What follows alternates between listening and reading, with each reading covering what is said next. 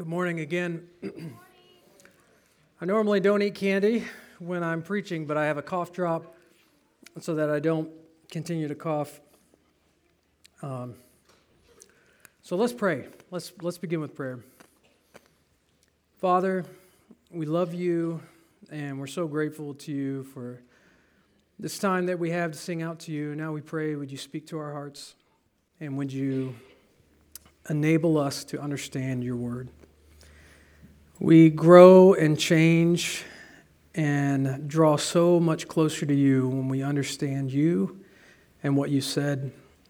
So we pray for that, that you would enlighten our minds through the power of your Spirit to know the truth, and that the truth would set some free in this room that have never been free, and for the rest of us, that it would help us not to uh, be in bondage to lies or deception. Uh, we pray against the enemy would you uh, do a powerful work here this morning so that we could bring you glory? We pray in Jesus' name. Amen. On March 25th, 2019, not even uh, four years ago, uh, a British Airways uh, airplane was uh, scheduled to leave uh, the London City Airport and head east to Dusseldorf, Germany. Has anybody ever been there? Right? Uh, yes, a number of people have been there. Uh, if, if you're familiar with geography, it's not that far. It's about an hour and 10 minute flight, almost straight east, right? You just fly over. Uh, but this day was different on March 25th, 2019, not a usual day for uh, pilots. And this pilot instead flew 525 miles off course taking everybody with him to Edinburgh, Scotland. Uh, and uh, Scotland is not in Germany, just in case anybody in here, you're like, is this Kansas? This is not Kansas, this is east here. Uh, and so all the passengers and he and, and the two pilots, they flew to Scotland. It was kind of like Home Alone 2, but every passenger was Kevin McAllister. Uh, no one was where they were supposed to be. And uh, and the, a big question was raised I mean, how do you not know you're in the wrong place? How do you not know you're going the wrong direction? Uh, you know, you would have the question like, at some point, how did these talented, trained uh, air pilots not know the sun was not in the correct spot on the planet, like, you know, as in regard to the planet? And uh, so what happened? Why did they end up so far away from their intended destination? Well, it turned out they had an incorrect flight plan. And not only them, but the tower that was involved in directing them had the same incorrect flight plan. Which means the whole time they were flying, they were convinced they were going the right way. And the people that were supposed to help them were convinced they're going the right way. It wasn't until they landed that they realized, JK, this is not where we're supposed to be. Um, has that ever happened to you? Not have you ever flown to the wrong city? I doubt. I doubt any of you have done that recently. But uh, have you ever been headed in one direction, convinced you were going the right way, only to find out that you are farther from where you really needed to be than when you started? You, you only found out later that you were going the wrong direction. I know I have. And uh, whenever somebody is headed in the wrong direction, whenever they think something is true when it's not true, they think this will be better. It will be better for their life. It'll be better for their relationships. It'll be better for them in any way. Whenever somebody thinks that what they're currently doing is better, what they need is to have something else or somebody else change their mind to reveal the lie and deception and to help them understand the truth. Because once you know that you're headed in the wrong direction, you can turn around. You can head in the right direction. And the Bible calls that repentance.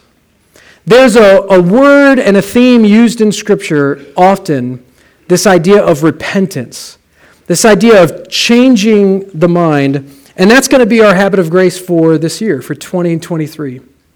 Uh, for a few weeks, we're going to think about this, this habit in the Christian life, this gift that God has given us to repent. You know, Jesus began his ministry by preaching that everyone should repent. In Matthew chapter 4 verse 17, from then on Jesus began to preach, repent, because the kingdom of heaven has come near. And he wasn't the only one that preached about repentance. This idea of repent. John the Baptist, that was his main sermon.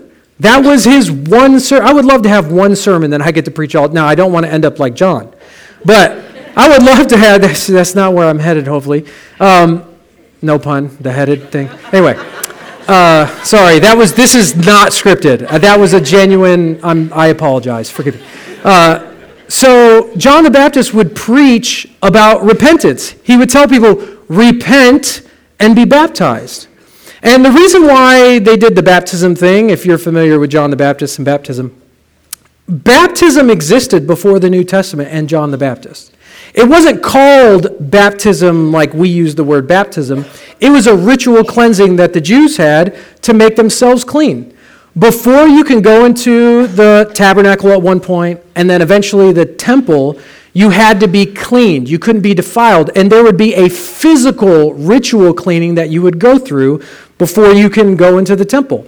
And so the Jews created this it's kind of like a spa slash bath slash mini pool. It's called a mikvah, and it has an entrance and an exit, and there's a wall in between with a little rotating circle. If you go to Israel, you can find these placed throughout Israel. Uh, they've they've uh, they've uncovered some of them.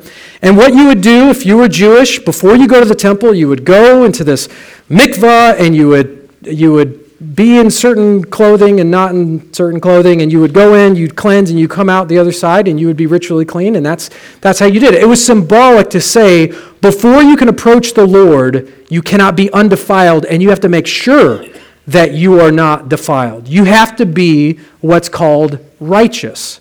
You had to be right before God. You had to be clean before God. Well, John the Baptist told people, you need to repent and there's a different kind of baptism means immersion. There's a different kind of immersion that I want to do in the river.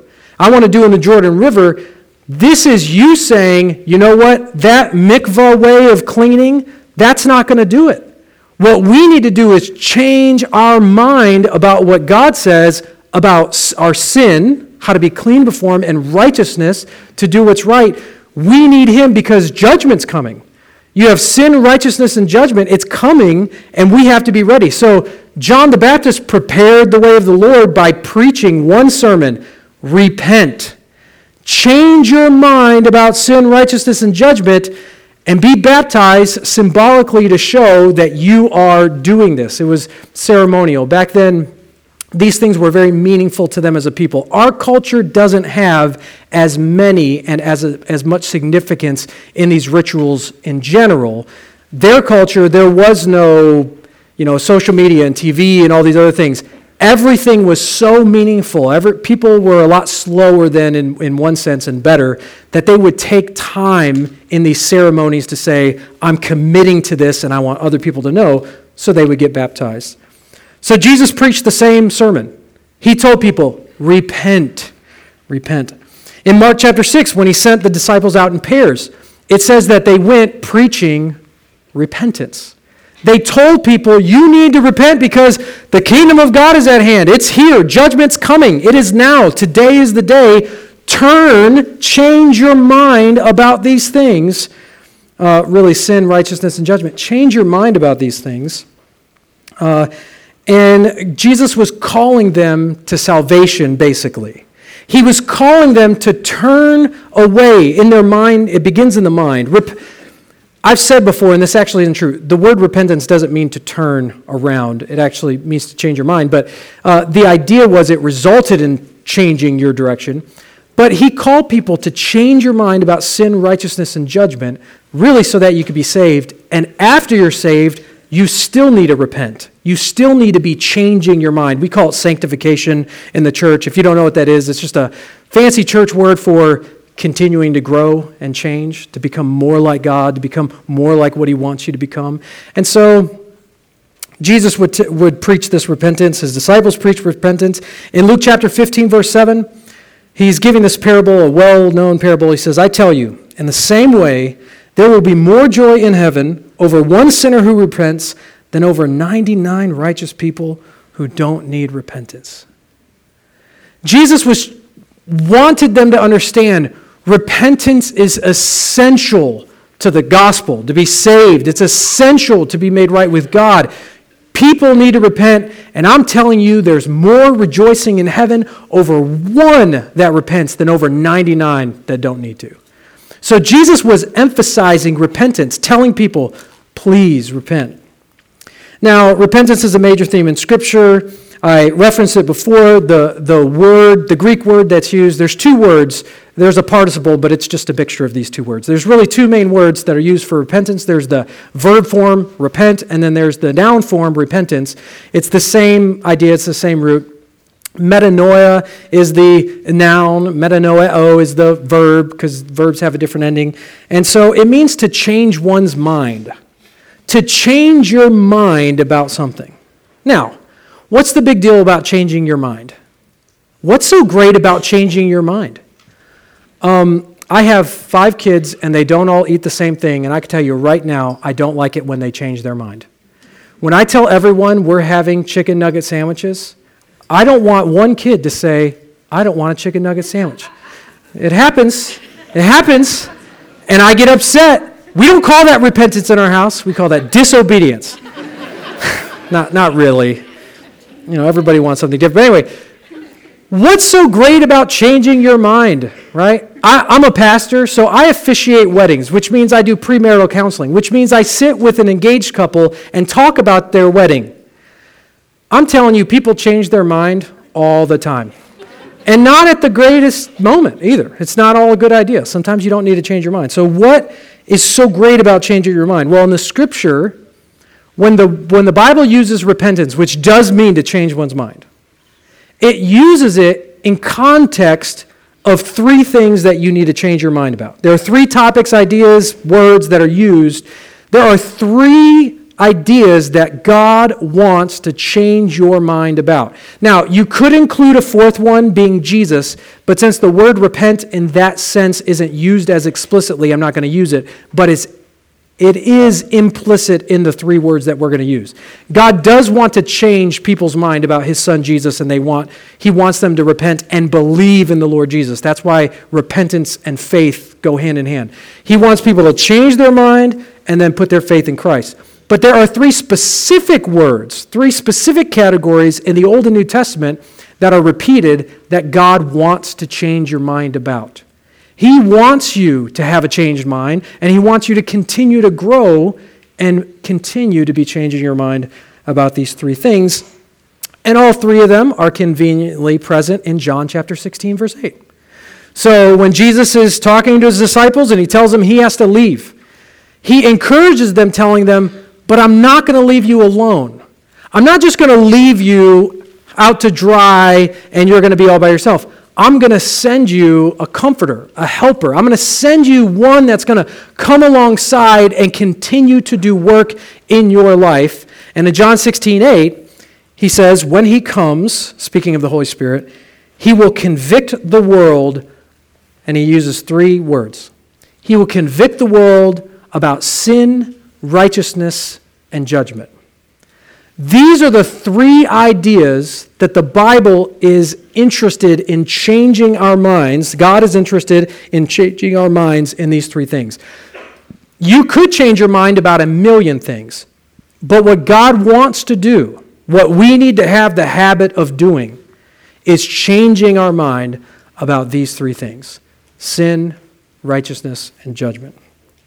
So, when He comes, He will convict that word convict means to convince someone of their wrongdoing. Sometimes it's used judicially, like in a, in a don't think of a court hearing. We have a very formalized court hearing.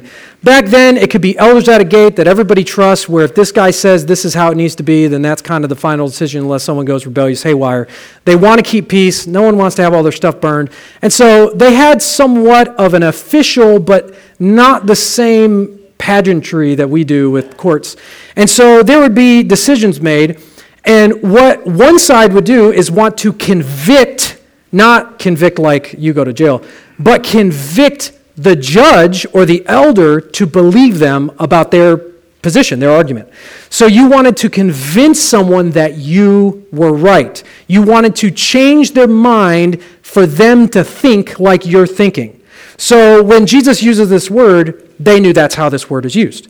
So he's saying the Holy Spirit's going to come and he's going to convict you. He's going to convict the world about sin, righteousness, and judgment. He's going to convince the world. The work that he's going to do in our minds, in our hearts, he's going to convince us of thinking one way versus another. That's why conviction and repentance are used together. Because conviction leads to repentance. I mean, how can God get anyone to repent? How can he get anyone to change their mind? Well, first, they have to some way believe that the original thought and path they were on is wrong. They have to feel conviction. That's where the sin comes in. So think of it like someone's posting a large wrong way, do not enter sign. You, you should not go this way. That's where repentance begins. It begins with conviction, primarily conviction uh, about sin. So that's the first category sin. When he comes, he will convict the world about sin and righteousness and judgment. God wants to change our mind about sin. One of my favorite examples of this in the Old Testament is King David. If you've been in church for even a short period of time, you've heard about King David. And based on how deep you've gone in that study, you may have learned different things. King David was a man after God's own heart. Ever since he was a boy, he was a war prodigy. God gave him a natural talent and understanding of battle and war. He gave him courage. He had the kind of personality he wasn't afraid to fight a lion or a bear. There's only three people. Well, there's only two people in the, in the Bible that are referenced of killing a lion with their bare hands. He's one of them. Samson's the other. And so David was a war prodigy. He was amazing with strategy and war. He was also politically savvy. He had administrative wisdom based on how he dealt with things and how he was able to build the empire that he built. Solomon did not build the golden empire, David did, and then David handed it off to Solomon. Well, you know David's story. He, uh, he ends up, toward the end of his life, uh, one of the worst chapters. I think it's. Uh, oh, first, second Samuel 11, I can't remember. Um, it's, uh, it's where he, he sins with Bathsheba.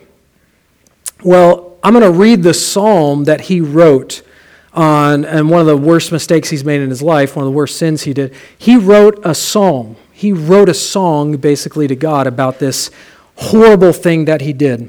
In Psalm 51, verses 1 through 3, in your English Bible, uh, you don't have that first part probably. Um, th- verse 1 is not the first words in the Hebrew Bible for Psalm 51.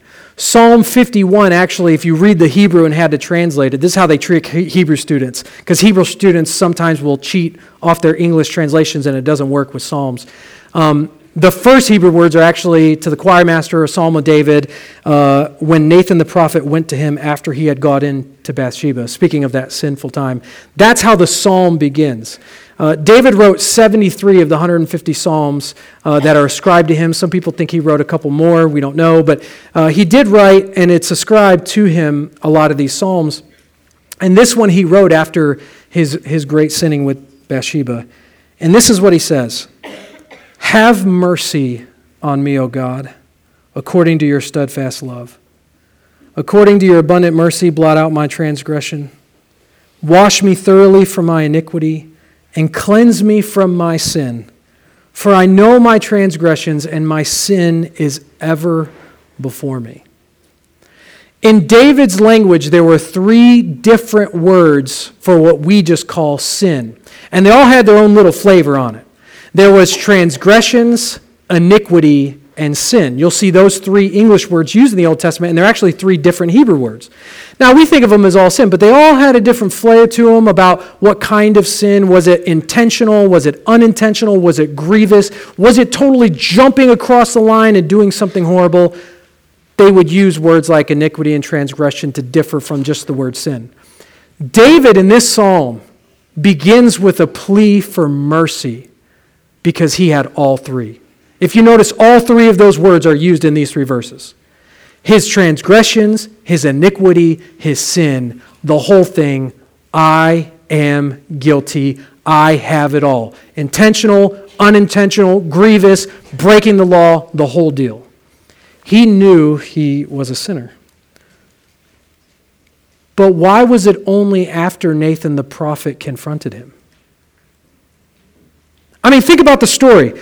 King David, during springtime, when all the kings are supposed to go off to war, which means he was supposed to be out the battle, he stayed home. Now, if you read his story and you look at the, the there was like six vignettes at the end of his story that are flashbacks, it's likely this is when he was a certain age of like, you know what? I've done my dues. He's maybe approaching 40. His guys tell him, listen, we don't want to lose you. You're the king. We'll go out to battle. You stay home. You've dealt with a lot.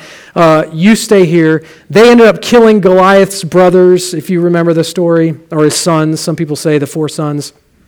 Uh, whether you think it's the brothers or the sons, I think it's the sons, but no one cares about that. Anyway, you know, the five stones, Goliath. Goliath had some ugly, big, tall guys that looked just like him, probably his sons.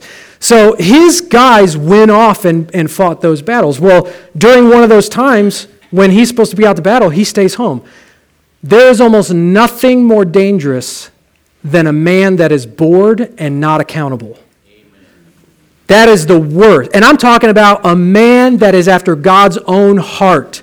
A godly man that has fasted, that kept his sword from killing Saul to gain his political power. David was a man after God's own heart, but no man is stronger than temptation. Temptation will come to you, and if you are not accountable and you're alone and you're bored, buddy, you better buckle up. The enemy's got you right where he wants you. Well, that's where David was. And he's on his rooftop and he peers through uh, and a woman named Bathsheba was having a ritual cleansing.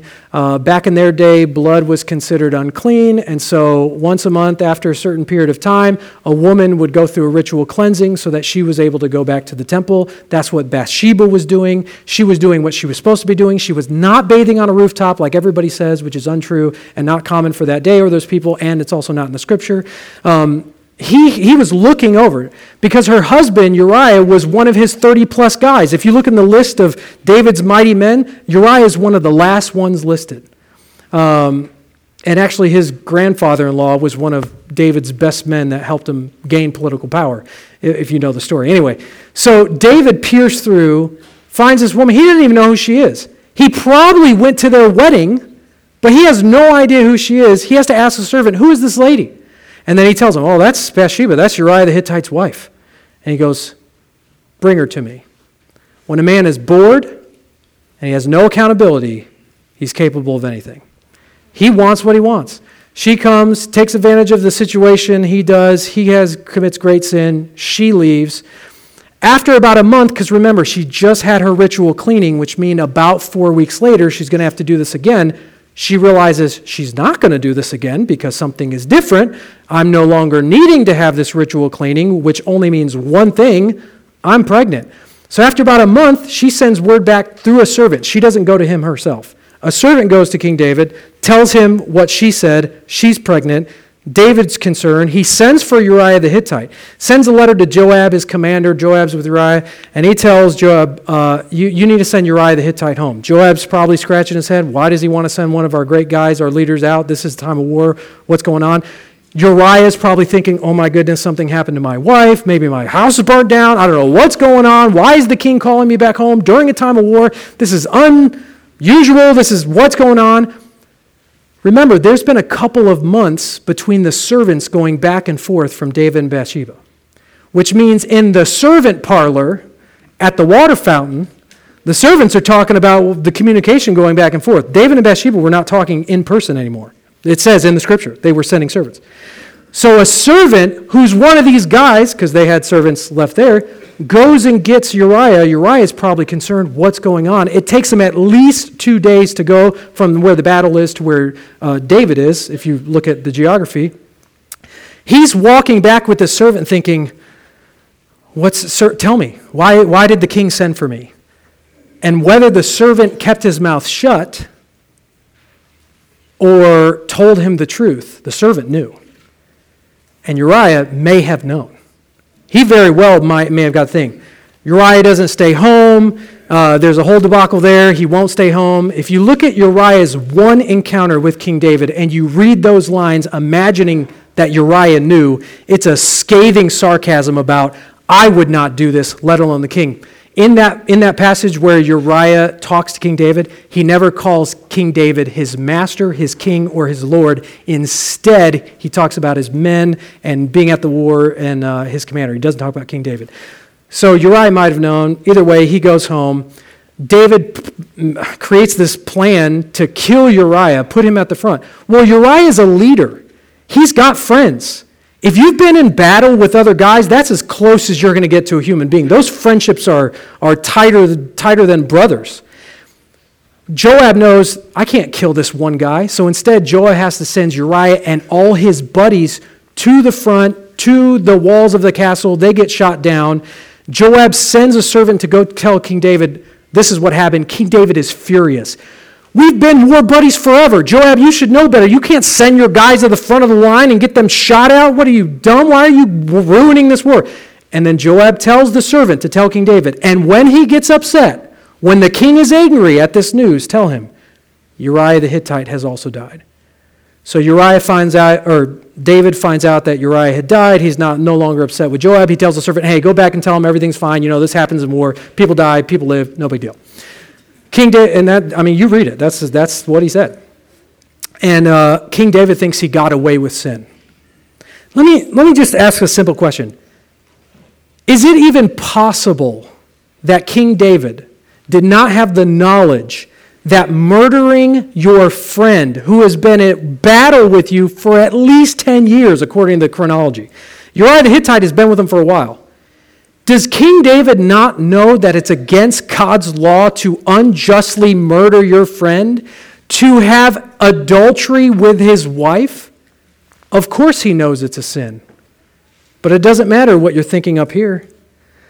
There are times when you can be so blind to your own sin Something as grievous as murder and adultery. You could be a man after God's own heart and not even realize what you're really doing. King David does not repent until this happens. Nathan the prophet goes to him, gives him a parable about a man owning sheep, and then he's stealing the one. King David gets upset. That guy ought to die. And Nathan tells him, That man is you. It's only after that that King David realizes his own sin. Not because he didn't understand the law, not because he didn't go to Sunday school, not because he didn't know murder was wrong. It's because when you are blind in your own sin, you can be that blind. You can be so blind you don't even realize what you're doing until God convicts you of sin. And the reason why he wants to convict you of sin is because he wants you to repent, and that's what David did. I, I realize we're taking a long time on point number one, and point number two and three are just kind of, I'll just move through those quickly. But this is the primary reason for repentance. God gifts us with repentance because he wants to change our mind about our own sin. And it doesn't mean that you, oh, there's a new law. I didn't know this was wrong. You can know something's wrong and not even realize it's happening in your own heart. It's happening in your own life. That you could be ruining your life. You could be destroying your family and not even know it. And that's a lesson from King David about repentance. God desires for his people to repent. And sometimes you need something to tragically or strongly convict you and expose your sin and convict you of your own sin. Not a new law, not a new Sunday school lesson, but open eyes to look at my sin have mercy on me, O God. Blot out my transgressions. My sin is ever before me. The kind of idea where you realize, I, I am the one that, that has sinned. What if we prayed for the Holy Spirit to convict us of sin so that we would repent? If we took the next three weeks and you and I committed as brothers and sisters, just because this is our church family, what if we decided this month we're going to begin, we're going to put effort toward it. We're going to pray each week. We're going to take multiple days out of our week to pray. God, convict me of sin so that I can turn, so that I can change my mind about what's really happening. Maybe I'm blind to my own sin. Maybe I don't even realize how wrong it is what I'm doing. Maybe it's become a pet sin. It's become, it's become something that I've just ignored. Let's pray together that God would convict us of sin so that we would repent. Repentance is more than remorse or regret. It's not just feeling bad about what we've done. It's that it's that changing our mind about it and turning to the Lord. I'll give you an example. Um, do you know that atheists can feel bad about doing wrong things? I- I've got friends that are non Christians. I've got people I know, people I care about, that do not love Jesus, they do not hate their sin, they have never made a profession of faith. But they feel really bad and they have remorse when they've done something wrong. The Bible does not call that repentance. Repentance doesn't just mean I feel bad about it. Repentance goes a step further in I understand that this sin, I'm changing my mind to think like God. I'm trying to have the thoughts that God are having in the sense of taking his view on sin. This sin results in death. This is bad for me and it's wrong. It's morally wrong and I don't like it and I don't want it. That's what repentance really is. In 2 Corinthians 7, verse 10, here's an example of that. Paul's writing, he says, For godly grief produces a repentance that leads to salvation without regret. When you feel bad about doing the wrong thing, but it leads you to, now I'm, I'm going to repent. Repentance is more than feeling bad, it's more than guilt. It's changing your mind about what God says is good and bad, good and evil, and changing your mind about how good or bad or worth it it is in your own life. I don't want this in my life. That's repentance. It leads to salvation without regret, but worldly grief produces death. You know, the world can regret and remorse about things that's not going to save them. It's not going to help their relationship with God. It's not going to produce holiness. But they can feel bad. God wants something more than that. So God wants to change our minds about sin, and He wants to say, change our minds about righteousness. When He comes, He will convict the world about sin, righteousness and judgment. That word for righteousness, diakonos, that idea of there, there's two sides to righteousness. There's righteousness of you are right. I use the word right a lot when I teach on righteousness because it helps me. There are other ways of saying this. Righteousness means you are right with God. You are in right standing with God. Your relationship with Him is, is not broken. You are right before God. Righteousness also means a character of living, that you have biblical character, that you are living righteously, meaning you're doing what is holy and right and good in God's eyes. So it's a how are you living, and it's how your relationship is with God. Those two ideas are both contained in righteousness, and you can't separate them uh, because you can't be living like a heathen and feel like you're great with God. That's not how it works. Um, you got to understand that righteousness comes from God alone. Saving righteousness is only because of His righteousness. Uh, and God wants to convict us, to change our mind, to convince us about true righteousness. Jesus said in Luke chapter 5, verse 31, Jesus replied to them, It is not those who are healthy who need a doctor, but those who are sick. I have not come to call the righteous, but sinners to repentance. These people thought they were righteous, and he wanted to make it explicitly clear I'm calling you to repentance, and guess what? I don't call righteous people to repentance. I call sinners to repentance, meaning you are sinners. Don't get the wrong idea that I'm calling someone else. No, I'm calling you, and you need to have an understanding that you are a sinner and that you're not righteous. Back then, a lot of people had an, a misunderstanding of God that if they followed certain rules and if other people said that they were good people, that made them good people in God's eyes. And God was like, that's not how it works. That's not what makes you righteous. And Jesus really made that clear to them. Righteousness cannot be our own. In Romans chapter 10, verses 1 through 3, Paul is writing about his Jewish brothers and sisters that he loves, but they do not believe that Jesus is the Messiah. So this is what he writes about these rule, these law-abiding Jews. Brothers and sisters, my heart's desire and prayer to God concerning them is for their salvation. I want them to be delivered. And you might say, but they're good, law abiding Jews. Aren't they in right standing with God? Doesn't God accept them because they obey the law? Aren't they living righteously? Aren't they obeying God's law, making their lives righteous living? Well, no. Paul spent a whole letter explaining that's not how it works.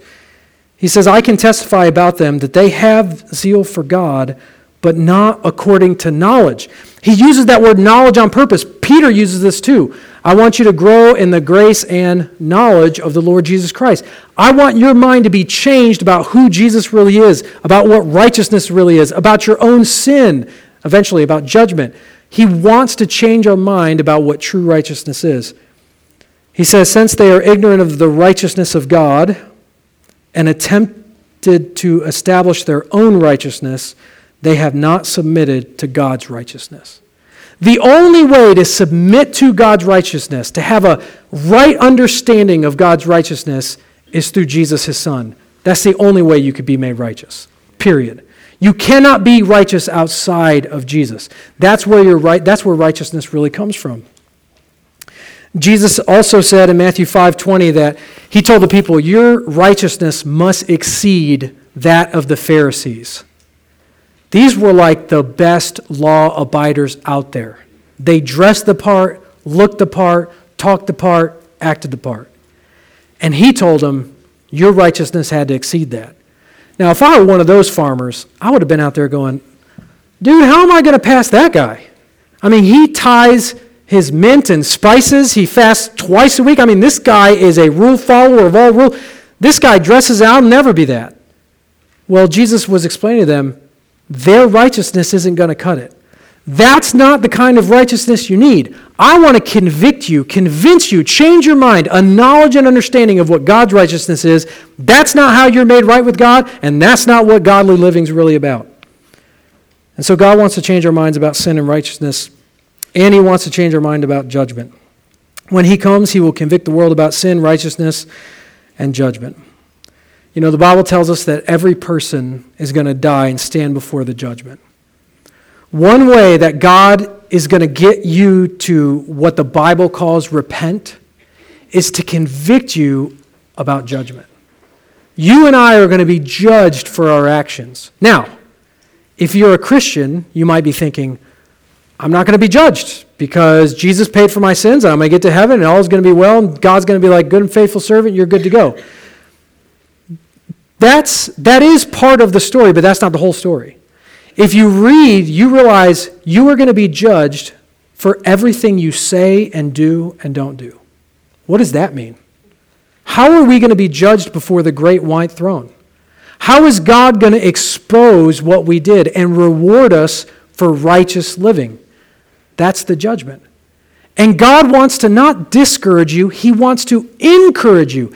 He wants you to know a judgment is coming that ought to sober you, that ought to humble you. And because there's reward for righteous living, he wants judgment to encourage you.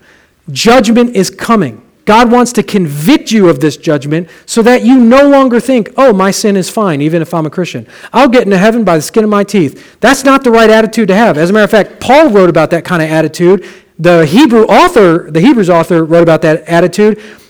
And basically, if you have an attitude like that, it's questionable whether you're saved. You should not have a confidence about salvation. And so God wants to convict us about judgment in the sense of don't stay in your sin. Don't stay in on your path. Stop going the wrong direction. Feel that conviction so that your mind will be changed and you will no longer look at it as okay. He wants to convict us about judgment. I have other verses, but it's in the Bible. Uh, read Luke chapter 13. Uh, I, I really want the, the band to come up and, and lead us in a song of worship. This is meant to be a response, a song of response and a song of prayer. Would you take a moment as we sing together to really deal with the Lord and say, God, I want to be a Christian, a person of repentance, that you are changing my mind about sin, righteousness, and judgment so that I would be more like you. That is the goal. And let me pray while they get set up. Heavenly Father, we love you. You're so good to us. Your word is so it's it helps us understand what righteousness is. It trains us in righteousness. It helps us know uh, what our sin is and where we're going wrong, and, and it corrects us and rebukes us. Your word is, is such a gift to us. We thank you for the power of your Holy Spirit that convicts us of sin, righteousness, and judgment. How you come alongside your word to expose what sin is, what righteousness is.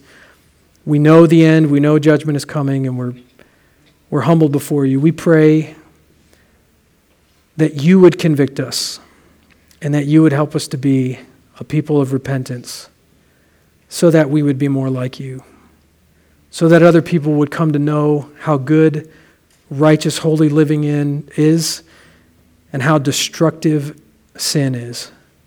Help us to be light and salt in that way. And this month, we dedicate this month to growing in our, our habit of repentance. We pray all this in Jesus' name.